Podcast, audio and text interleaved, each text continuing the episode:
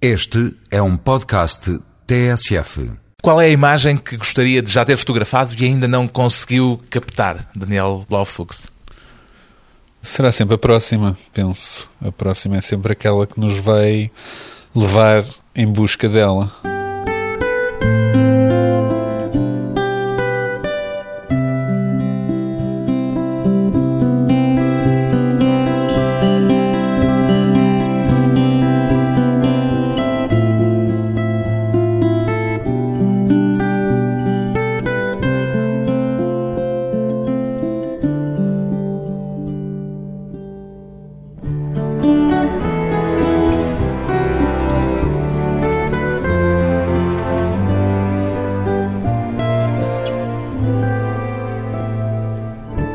Daniel Blaufux, 43 anos, fotógrafo. O facto de vivermos num mundo saturado de imagens, a televisão, a internet, a publicidade, é um pesadelo para um fotógrafo é um estímulo adicional, Daniel Blaufux? Pode ser ambas as coisas, mas penso que principalmente é um, um desafio. Onde é que está o tipo de imagem que ainda pode mexer ou mover alguma coisa neste mundo saturado. No seu caso, prevalece o estímulo, o desafio em relação ao tal pesadelo e à tal ideia de estarmos submersos, estarmos afogados em imagens? Sim, eu acho, penso que se não tiver essa crença, nesse dia deixo de ser fotógrafo, não é? E já ao assumir muitas vezes outro tipo de imagens que não a fotografia, portanto, imagens já existentes, já é também uma, uma certa negação e uma renegação a criar novas imagens. Nunca lhe aconteceu sentir que já há imagens a mais, justamente, que vemos mergulhados numa espécie de poluição visual que não se pode escapar? Nunca sentiu que já não vale a pena, quer dizer, já há imagens em demasia? Sim, mas isso talvez seria como deixar de escrever música num mundo cheio de ruídos desnecessários. Portanto, eu penso que o que há é tentar criar no meio desse ruído um certo silêncio, de certa forma, e algumas imagens que correspondem, tal como algumas músicas, a esse silêncio, a essa respiração. Esse sentimento de poluição visual já alguma vez o fez hesitar antes de tirar uma fotografia? Ou pelo menos antes de publicar uma fotografia? Sim, eu quando escolho as imagens penso muito em que é que esta imagem vai adicionar qualquer coisa ao mundo. E aí, de facto, há uma grande responsabilidade. Uma responsabilidade hercúlea, essa de querer adicionar alguma coisa ao mundo. Sim, principalmente não querer adicionar algo que eu não penso que o mundo possa ter necessidade, mas faz parte da escolha de qualquer, não só fotógrafo, de qualquer criador, de qualquer artista. Falo hesitar também? Sem dúvida. A hesitação faz parte do processo. Hesita mais frequentemente antes de disparar o obturador ou antes de, já no laboratório, revelar ou antes de fixar uma imagem que, entretanto, já captou? Antes de escolher utilizá-la, principalmente. Hoje, então, no mundo digital, o disparar é o menos. Já não se gasta material. Dispara-se a torta e a direito. Dispara-se a torta e a direito. Já não há nem sequer aquela preocupação económica que havia antes, ou uma preocupação, se quisermos, ecológica antes de gastarmos mais rolos e mais prata, etc, etc. Portanto, penso que essa decisão é, é de facto no momento em que se decide se se utiliza esta imagem publicamente ou se fica como uma imagem privada, como existem muitas. Comecei por lhe perguntar se esta proliferação de imagens que nos rodeia poderá também ser um estímulo, e de certa forma já disse que é. Perguntando de outra maneira, se as imagens geram imagens? As imagens geram pensamento e o pensamento gera imagens. Portanto, será sempre uma uma pescadinha de rabo na boca. Agora, por vezes, pensar demasiado inibe também as imagens. Ou, dito de outra forma, uma imagem pode também inibir o pensamento. E é isso que não se pretende. E imagens que levam a outras imagens, fotografias que conduzem a outras fotografias. Isso também já lhe aconteceu, tem-lhe acontecido? Sim, no fundo o que eu estou eh, a escrever é uma frase.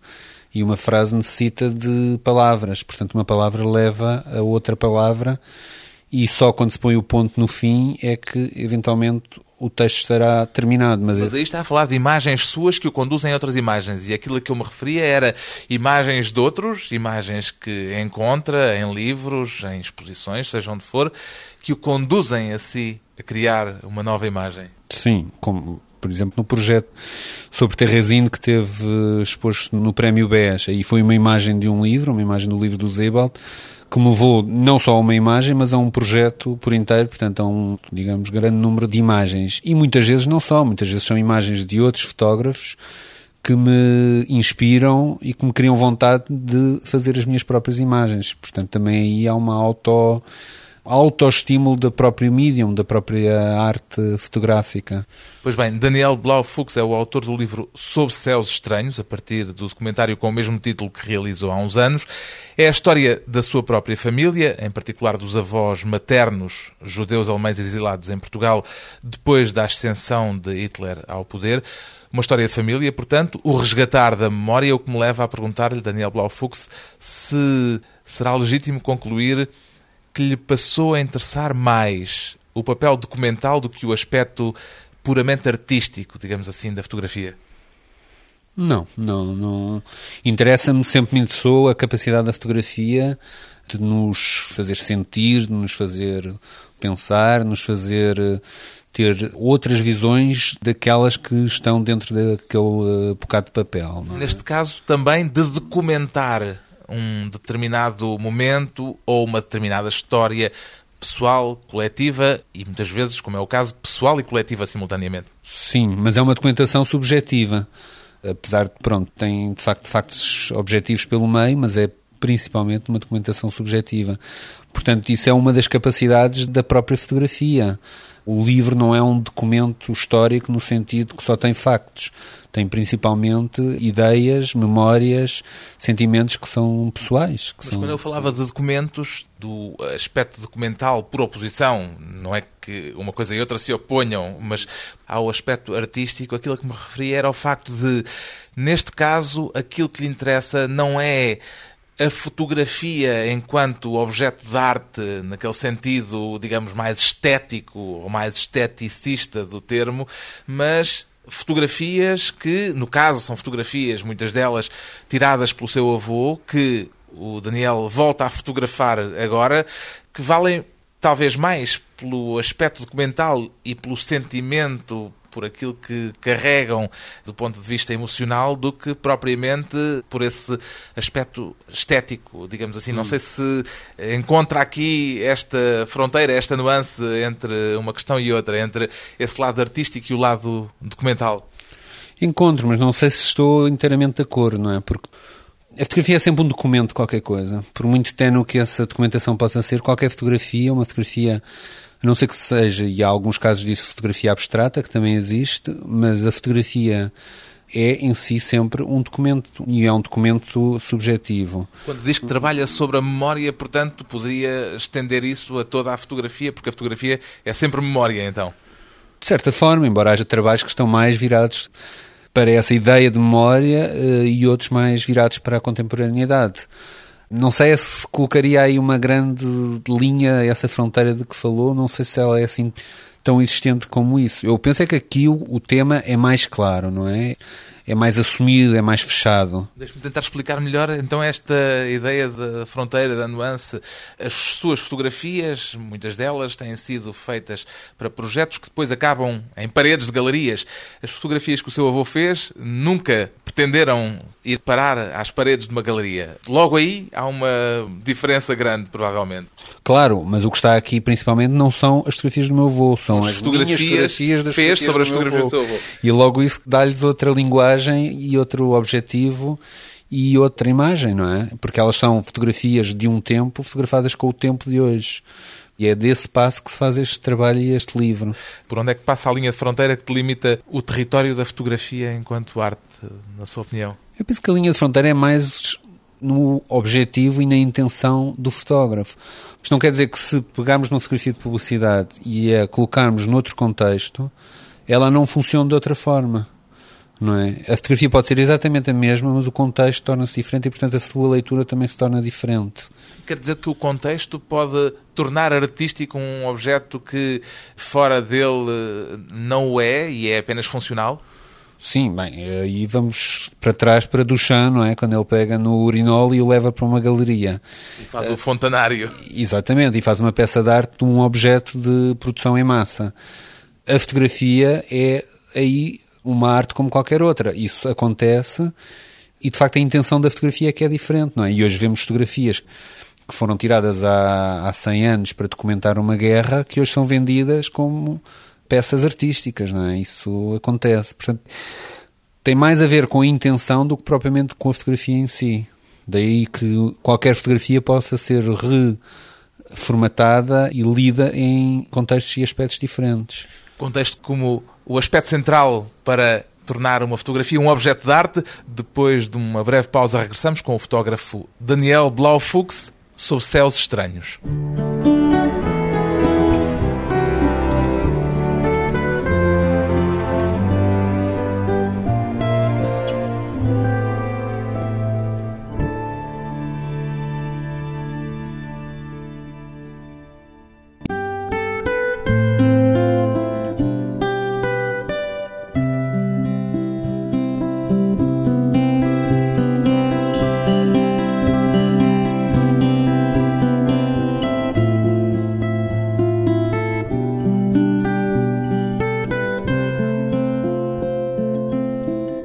Regressa à conversa com o fotógrafo Daniel Blaufuchs, que decidiu contar em texto e imagens a história da sua própria família, primeiro num documentário, agora num livro em que o DVD com o documentário também vem incluído, chama-se Sob Céus Estranhos. O título refere-se apenas aos seus avós, ou já lhe aconteceu pensar alguma vez, Daniel Blaufuchs, que também se refere a si próprio? Também se refere a mim próprio, sem dúvida nenhuma, embora... Também já... se sente um pouco sob céus estranhos? Sim, embora menos estranhos de qualquer forma. Mas sim, mas há alguma coisa que fica e é um bocadinho também isso que eu penso que o livro tenta mostrar, é que há de facto consequências e essas consequências vão passando de geração em geração, sem dúvida nenhuma. O Daniel descende de exilados alemães pelo lado materno, exilados polacos pelo lado paterno. Esta carga alguma vez o fez sentir de alguma forma um estrangeirado, alguém que não é bem daqui? Sim, sem dúvida nenhuma. E eu depois, pronto, por acaso ou não, também vivi muitos anos no estrangeiro, não é? Passei uma grande parte da juventude na, na, Alemanha. na Alemanha. Daí que isso ainda saia mais reforçado. E também penso que é uma das razões para este trabalho existir. Se eu não sentisse isto, talvez não sentisse a necessidade de fazer este tipo de trabalho. Subscreve a fórmula do seu avô que dizia: A minha pátria é onde estiverem as minhas pernas? Subscrevo até certo ponto. Isso é um velho ditado romano, na verdade. Não sei. Tenho algumas dúvidas que se possa fechar as, as portas assim dessa maneira. No caso do meu avô foi uma obrigação, não é? E aí essa obrigação, pronto, sendo um bocadinho repetitivo, essa obrigação obriga a que nós procuramos outros caminhos e outras soluções e, no fundo, mantendo a cabeça erguida. Não sei se no caso não haver essa obrigação, se é assim tão simples definir numa frase. No seu caso, o facto de viajar muito frequentemente pode ser entendido de algum modo como uma forma também de algum desenraizamento? Sim, e de uma forte dose de intranquilidade, sem dúvida nenhuma. E de uma busca. A viagem é uma busca. À procura de quê, normalmente? Isso gostava eu de saber. À procura de imagens? Sim, mas não sei se as imagens não são desculpa para algo maior que eu talvez desconheça. Portanto, não são necessariamente causa, podem, em alguns casos, ser consequência. Sim, penso que são as duas coisas. Acabam por ser as duas coisas, de certa Mas forma. Quando vai, por exemplo, para a Índia durante um mês e meio, vai à procura de fazer fotografias e dando a si próprio como razão para essa viagem as fotografias, ou as fotografias acabam por ser eh, um pretexto e uma espécie de bónus daquilo que o leva a uma viagem demorada como essa ou como outras? As fotografias são uma boa desculpa, principalmente. Mas também, talvez para ter essa boa desculpa, é que eu talvez me tenha tornado naquilo que sou, não é? Num fotógrafo. Mas não deixam de ser uma boa desculpa. A sua primeira grande viagem é capaz de ter sido aquela que fez aos 12 anos, quando foi viver para a Alemanha. Sim, sem dúvida nenhuma. Mudou alguma coisa em si? Eu penso que mudou tudo, não é? Porque foram bastantes anos, numa altura... Até que idade? Portanto, eu tive dos 12 até aos 20 anos. Toda a adolescência, portanto. Toda a adolescência. Isto é, teria mudado muita coisa onde quer que eu estivesse naquela idade, não é? Mudou de outra forma e de uma forma mais intensa, provavelmente. Teve de alguma forma a consciência de que estava a regressar às suas raízes, ao país de onde os seus avós tiveram de fugir nos anos 30? Sim, e ainda por cima, ironicamente, acabei na cidade do meu avô. Que cidade é? Frankfurt. Frankfurt am Main. Essa consciência estava lá, sem dúvida nenhuma, e, e são umas raízes cortadas, não é? são umas raízes amputadas, de certa forma. E que relação é que isso lhe deu com a cidade, que lhe deu com o país?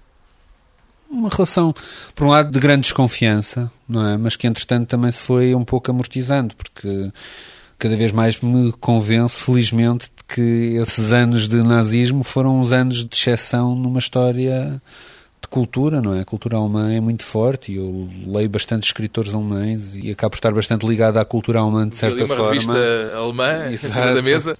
Portanto, esses anos foram de facto os anos de exceção, não é? E que aconteceram e que há razões várias para terem acontecido e que se espera que não aconteçam ali, mas penso que neste momento temos que lutar para que não aconteçam noutros sítios. Sente que podem acontecer noutros sítios? Ah, sim, sem dúvida nenhuma. Quer dizer, não se vai repetir da mesma maneira e talvez não contra as mesmas pessoas, mas acontece contra outras pessoas e acontece e tem acontecido. As notícias de fenómenos neonazis, recrudescimento deste tipo de movimentos, que sentimento é que lhe provoca normalmente? Preocupação, sem dúvida nenhuma. É? Preocupação e, e, e, penso que nisso é bem claro, essas tendências têm que ser cortadas à raiz da melhor forma possível mesmo aqui em Portugal. Não os vê apenas como meros episódios, às vezes folclóricos, mas como uma ameaça real? Os episódios folclóricos são sempre um princípio de alguma coisa. E a história indica precisamente isso. Não podemos subestimar o poder de uma pequena massa, não é? Porque não deixa de ser uma massa. E nós hoje, na Europa, nós temos suficientes grupos, e vejo-se o caso de França, que são suficientemente grandes para terem poder. E há que combater da melhor maneira e da maneira que a democracia permite esses movimentos. Já há pouco começou a responder implicitamente a isto que lhe vou perguntar agora, mas porquê é que sentiu a necessidade de contar a história da sua família? Foi por uma razão, sobretudo, exterior, como testemunho, ou por uma razão íntima, interior, como forma de dar um sentido à sua própria história pessoal? Por um lado, uma razão interior, sem dúvida nenhuma. Por outro, quando eu fiz o documentário, que já foi em 2002 que eu acabei, portanto já tinha começado a trabalhar bastante antes nisso, não havia praticamente nenhuma documentação sobre aquela época em Portugal, eh, principalmente em Lisboa. E havia um pouco aquela ideia de que Portugal tinha sido um país fabuloso com os refugiados. O que me criou sempre algumas dúvidas, porque apesar de tudo Portugal vivia num regime salazarista, fascista, etc. Como é que isso poderia ter acontecido assim tão facilmente. Não foi só um corredor de passagem, como mostra a história que veio a transportar para o documentário. Exatamente. Não foi o país maravilhoso. Não deixou de ser um país que salvou imensas pessoas, mas que poderia ter salvo muitas mais.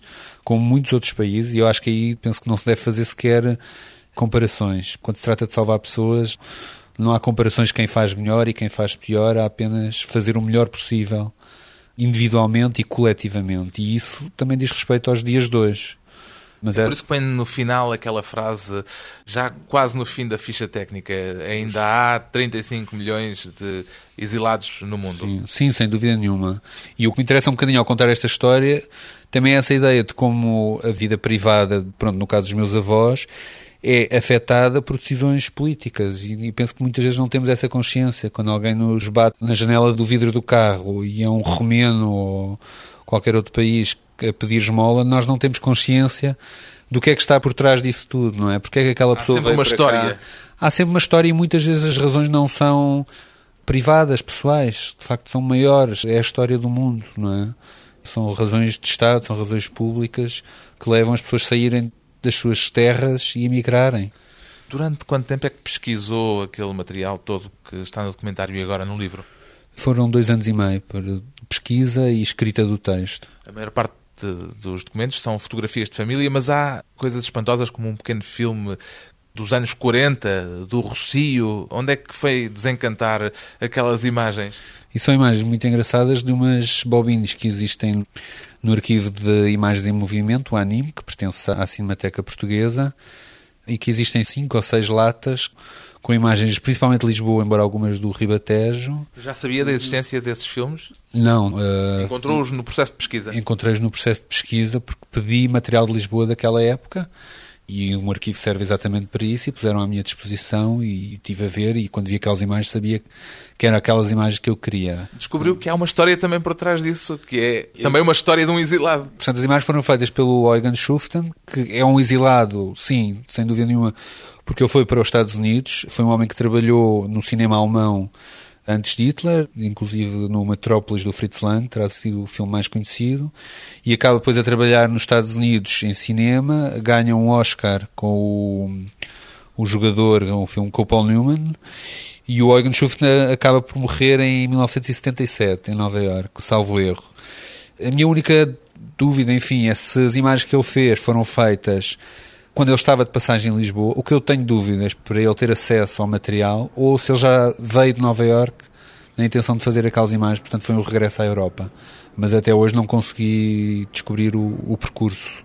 Em todo caso, são imagens dos anos 40 de Lisboa. É um documento dos anos 40 de Lisboa e, sem dúvida nenhuma, que é um documento com o olhar paralelo aos refugiados em Lisboa, porque trata-se de um alemão que teve de sair da Alemanha por eh, razões muito semelhantes, não é? Portanto, é o mesmo tipo de olhar eh, de estranheza. E as imagens são lindas, quer dizer, essas do Rocio, ele pura e simplesmente senta-se num elétrico e dá a volta ao Rocio. São imagens muito simples, mas muito, muito bonitas. Um olhar de um estrangeiro sobre um país que acolheu milhares de refugiados, a maior parte deles de passagem, foram poucos os que ficaram, entre eles os avós de Daniel Blaufux, com quem vamos continuar a conversar depois de mais um curto intervalo, falando de imagens paradas e de imagens em movimento.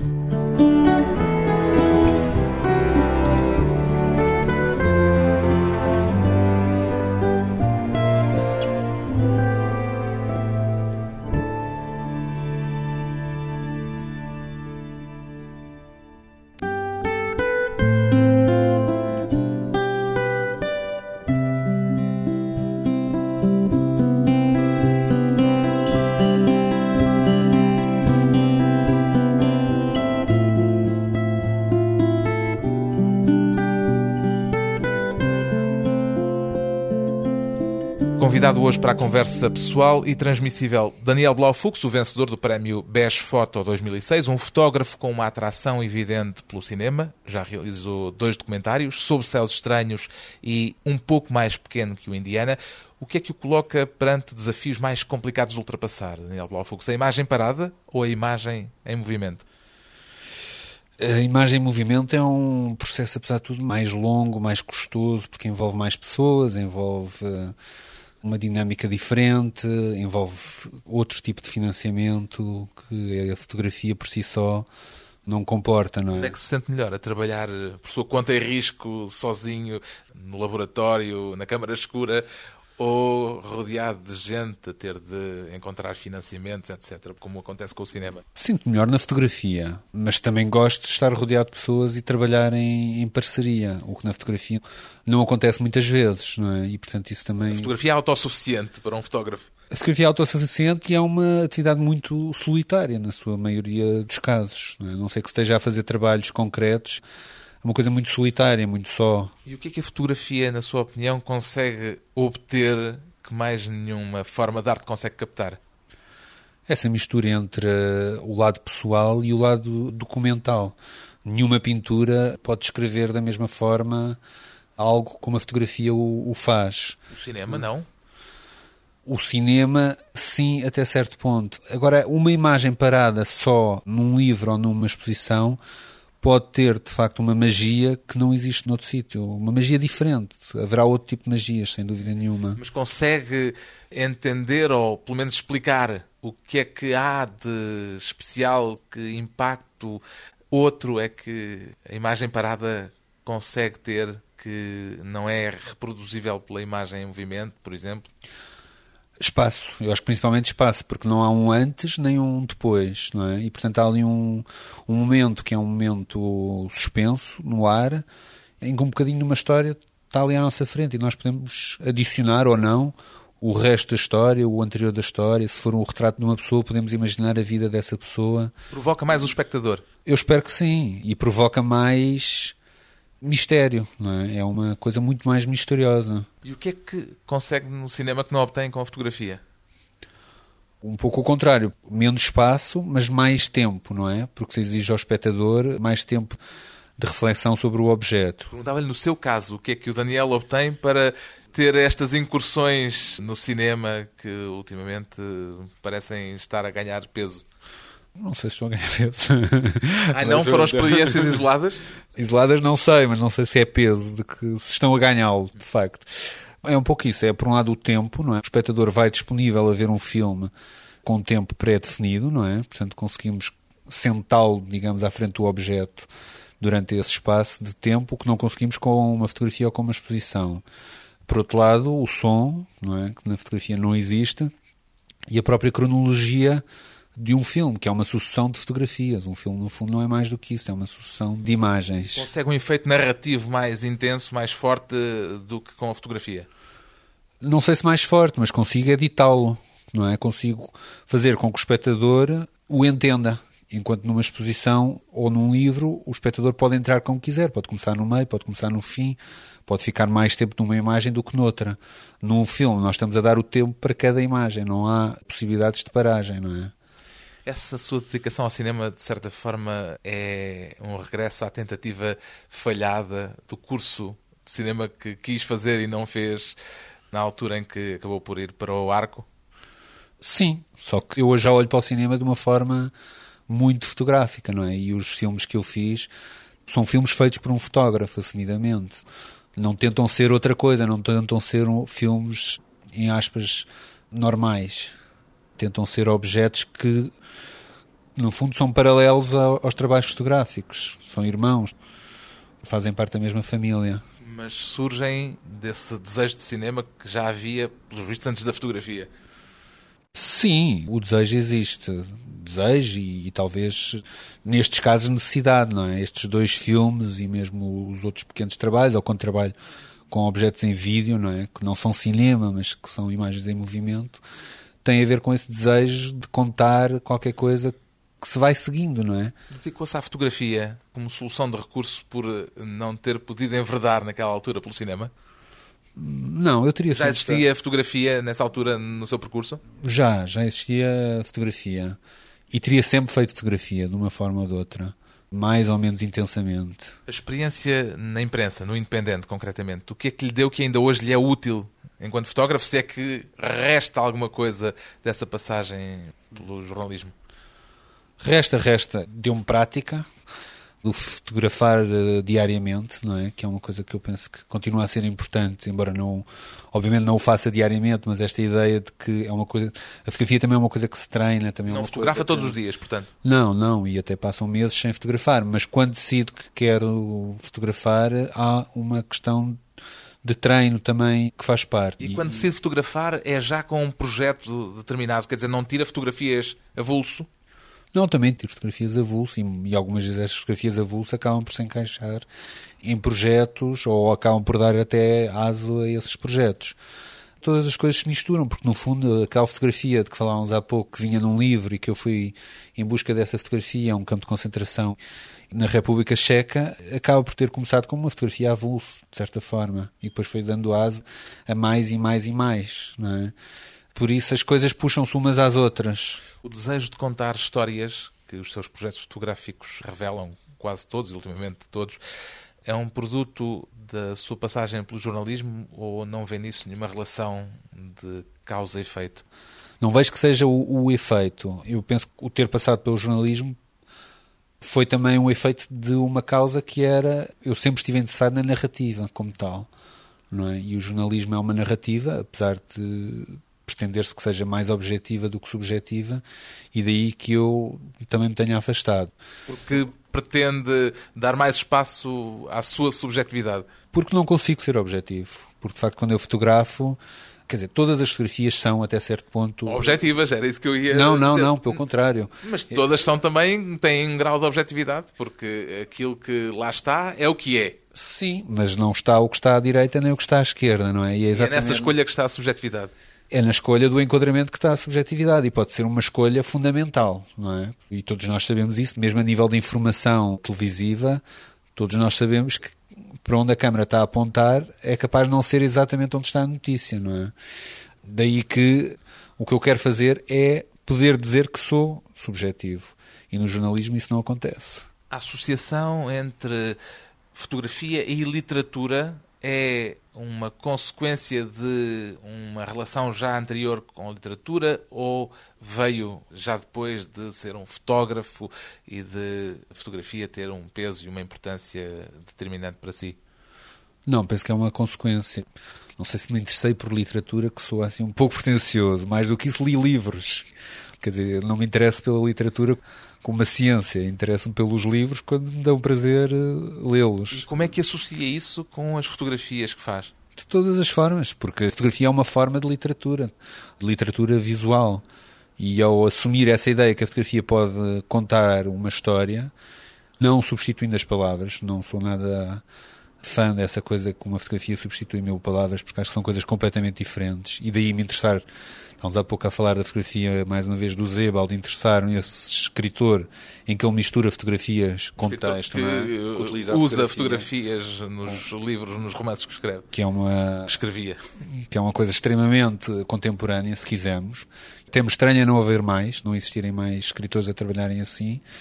E eu acabo de fazer um bocadinho o contrário, utilizando a fotografia, mas utilizando algumas palavras pelo meio e utilizando a fotografia para preencher, no fundo, essas palavras que faltam. Um dos seus primeiros trabalhos teve justamente a ver com a literatura, foi em torno do escritor norte-americano Paul Bowles, radicado em Tanger, outro exilado, em certo sentido. Sim, Isso pesou de alguma forma?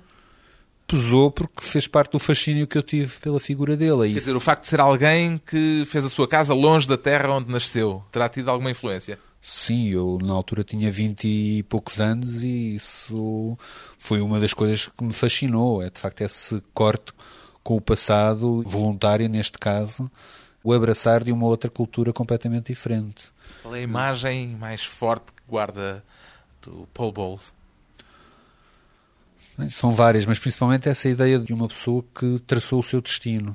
Isso não é uma imagem, isso é um conceito. Não, não, é um conceito, mas quer dizer, quando eu lá estive, ele tinha 80 anos, eu tinha 20 e poucos, não é?